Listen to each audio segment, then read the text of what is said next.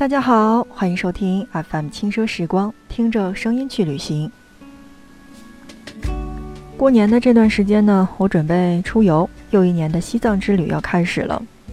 但是呢，好像在我准备今年的旅行当中呢，不管是买火车票、买机票，包括住宿的这个问题，那我不得不吐槽的是，今年好贵呀。所谓的贵，其实是有一个参照物的，也就是比去年的这个月份要贵。来说一下去年的这个时候，那包括过年期间，从成都或者从重庆飞拉萨的机票，最便宜的时候是九十九块钱，而最贵也才两百九十九块钱。但今年的这个机票钱呢，从成都或者从重庆飞的话，已经达到了五百多，将近六百块钱。所以我真觉得。天呐，今年的西藏真的是好贵啊！那包括住宿的这个问题，不知道为什么国家在开展东游西藏的这个活动的时候呢，在第三年却以这样的浮动在变化。那我不知道明年是否还有东游西藏的活动。但对于东游西藏，最好的方式便是很多的景区都是免费。所以说到西藏，有很多的小伙伴是跟我一起同行的。他们来自全国各地，所以在今天的节目当中，我们来说一下西藏的很多的藏族宗教的活动。那对于藏族宗教的活动，你又了解多少？或者对藏族宗教的礼仪，你又了解多少呢？那我们今天在节目当中就一起去了解。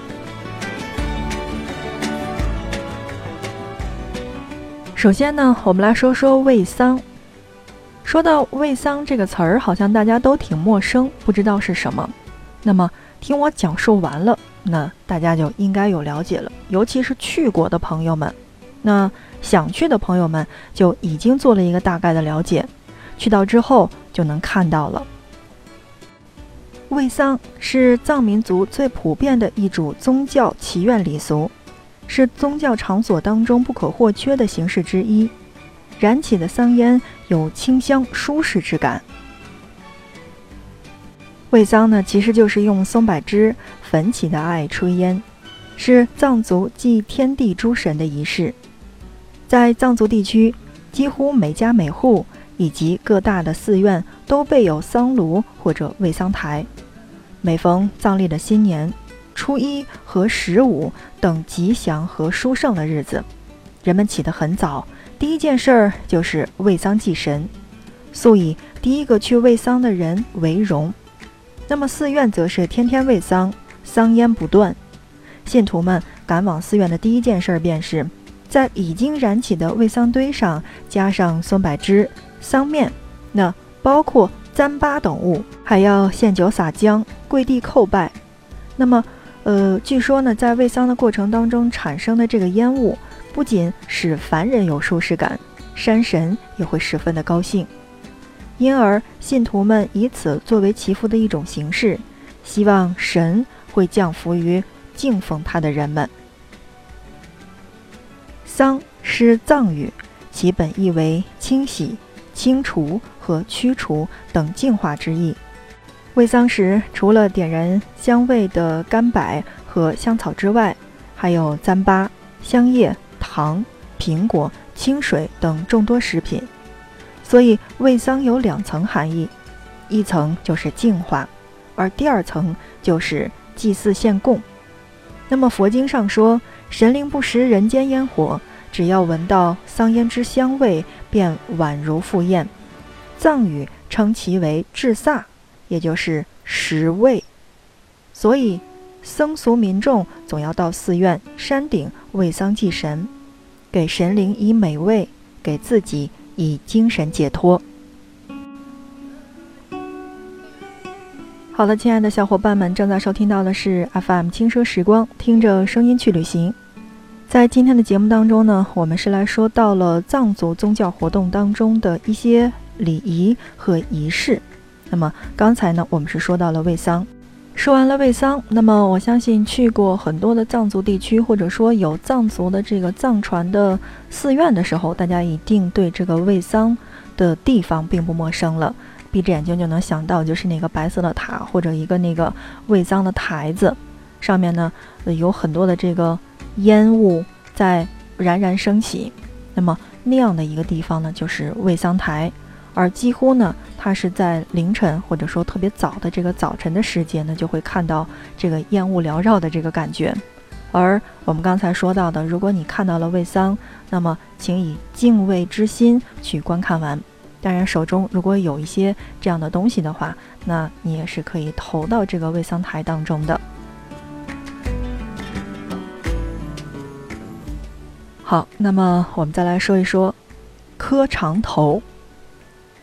磕长头，或者说叫做磕头朝圣的人，在其五体投地的时候呢，视为身敬。同时，口中不断的念咒，是语境；心中不断的想念着佛，是为意境。三者得到了很好的统一。磕长头分为长途，也就是成年累月，需要经过一年的时间，那么风餐露宿，匍匐于沙石冰雪之上，坚定地向目的地去进发；还有一些就是短途的，也就是几个小时。或者十天半个月这样的类型，那还有第三种，就是站在原地一直在叩长头。磕长头时呢，嗯，是双手合十，表示领会了佛的旨意和教诲。那么触额、触口、触胸，表示身与意与佛相融，融合为一体。信徒们认为，在人的一生当中，那包括人的一生的修行当中。至少要磕十万次长头，叩头时赤脚，这样才算虔诚。叩长头首先取立正姿势，一边念六字真言，一边双手合十，高举过头，然后行一步，双手继续合十，移至前面，再行一步，双手合十移至胸前，迈第三步时，双手自胸前移开。与地面平行前伸，那么掌心朝下俯地，膝盖先着地，后全身俯地，额前轻扣地面，再站起，重新再开始。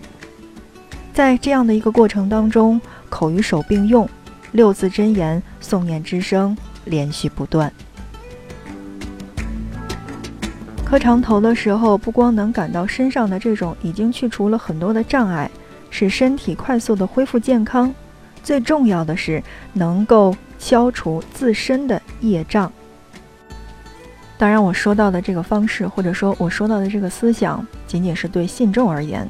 因为在节目当中呢，很多的小伙伴说你说的这个不对，根本就不是。但怎么说，就是在节目当中，真的是我的理解。当你站到这个转经的路上，你能看到他们年复一年、日复一日的从自己的家乡三步一叩首的去到他们心中的那个目的地的时候，你真的是会被感染的。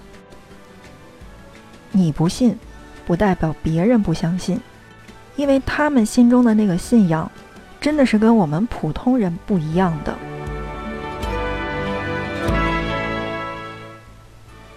好的，那让我们来继续我们所说的藏族礼仪的传统当中的第三种，叫做放生。佛教认为一切众生都具有生命，都有苦乐感受，在佛陀的大悲心中，那么对于有情或者说没有亲疏之分，一切都是平等的，既不会偏袒任何人，也不会偏袒动物。凡是具有生命力的，是不可以伤害的。杀生的罪过很大，因为任何众生对于自己的生命都是十分的爱惜的。不怕死的众生是很稀少的，谁也不愿意别人杀害自己，也不愿意指使他人去杀害自己，自己也不会去杀害谁，也不指使别人去杀谁。不做恶事，多做善事，普度众生，积功积德是佛陀的教诲。是佛教放生功德之所在。藏族于公元七世纪制定的十善法中有一条是不杀生，要求僧人做到舍弃杀生，保护所有的生命的善业。放生一般有三种形式：一是将自己饲养拥有的家畜家禽，那么解除他们对死亡的恐惧；二是不属于自己拥有的生命，在即将被人或者被动物杀害的时候，给予妥当的放生，解除死亡恐惧；三是以清净易乐的去劝阻他人舍弃杀生，并行放生。放生呢，是一般选择藏历或者说藏月初一至十五之间的佛陀亲现神变的节日。四月初七是佛陀降生日，那么四月十五是佛陀成就日，六月初四是佛陀转法轮日，六月十五是佛陀的入胎日，九月二十二日是佛陀天降日。每个月的十五日、三十日和初八日分别是。阿弥陀佛、释迦牟尼佛，还有药师佛的节日。六月初六是莲花生大师在达那郭下海中诞生日，这些都是放生日。另外，凡是自己居住地区所流行的佛菩萨的节日，也可以放生，也可以随着各种各样的生活方式随时放生。而在放生的时候，如果有僧人去念放生经。那最好其实是自己念。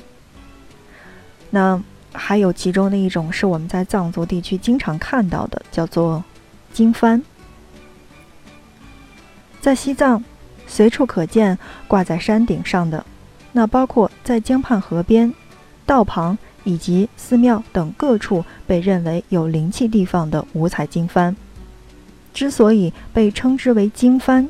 是因为这些幡上面都印有经文，在信奉藏传佛教的人们看来，随风而舞的经幡飘动一下，就是诵经一次，在不停地向神传达着人的愿望，祈求神的庇佑，这样经幡便成为了连接神与人的纽带。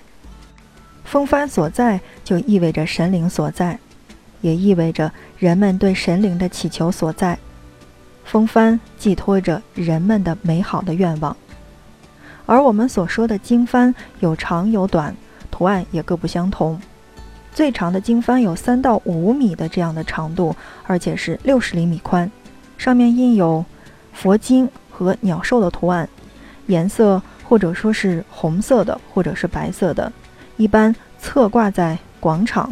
或者寺庙前的经幡杆上，短的经幡一般就是呈蓝、白、红、绿、黄五色的方形经幡，上面印有佛经和鸟兽的图案，往往被穿在一根长线上面，然后呢横的挂在人烟稀少的山口。挂在房顶上面的经幡一般是星火无字幡，由上面五块蓝、白、红、绿、黄色的。呃，这个帆条和下面一块单色镶边的主帆组成的，这些五彩缤纷的经幡，其颜色都有固定的含义。蓝帆是代表天空的象征，白帆是白云的象征，红帆是火焰的象征，绿帆是绿水的象征，而黄帆是土地的象征。这样一来，也就固定了经幡上从上到下的排列顺序，如同蓝天在上，黄土在下的大自然千古不变一样。各色经幡的排序顺序也是不能改变的。而挂经幡是祈求福运昌隆、消灾免难的。那不知道在今天的节目当中，我有没有说得清楚呢？好的，那亲爱的小伙伴们，今天的节目就到这儿，跟大家说再见了。那不知道这一期的节目对你的出行，或者说对你的这个旅游印象有没有起到什么样的帮助呢？如果你觉得这期的节目还不错的话，那么欢迎你的分享以及点赞。如果你觉得我们有什么做的不好的地方，也欢迎留言，我们会及时的改正。阿范轻奢时光，今天的节目就是这样。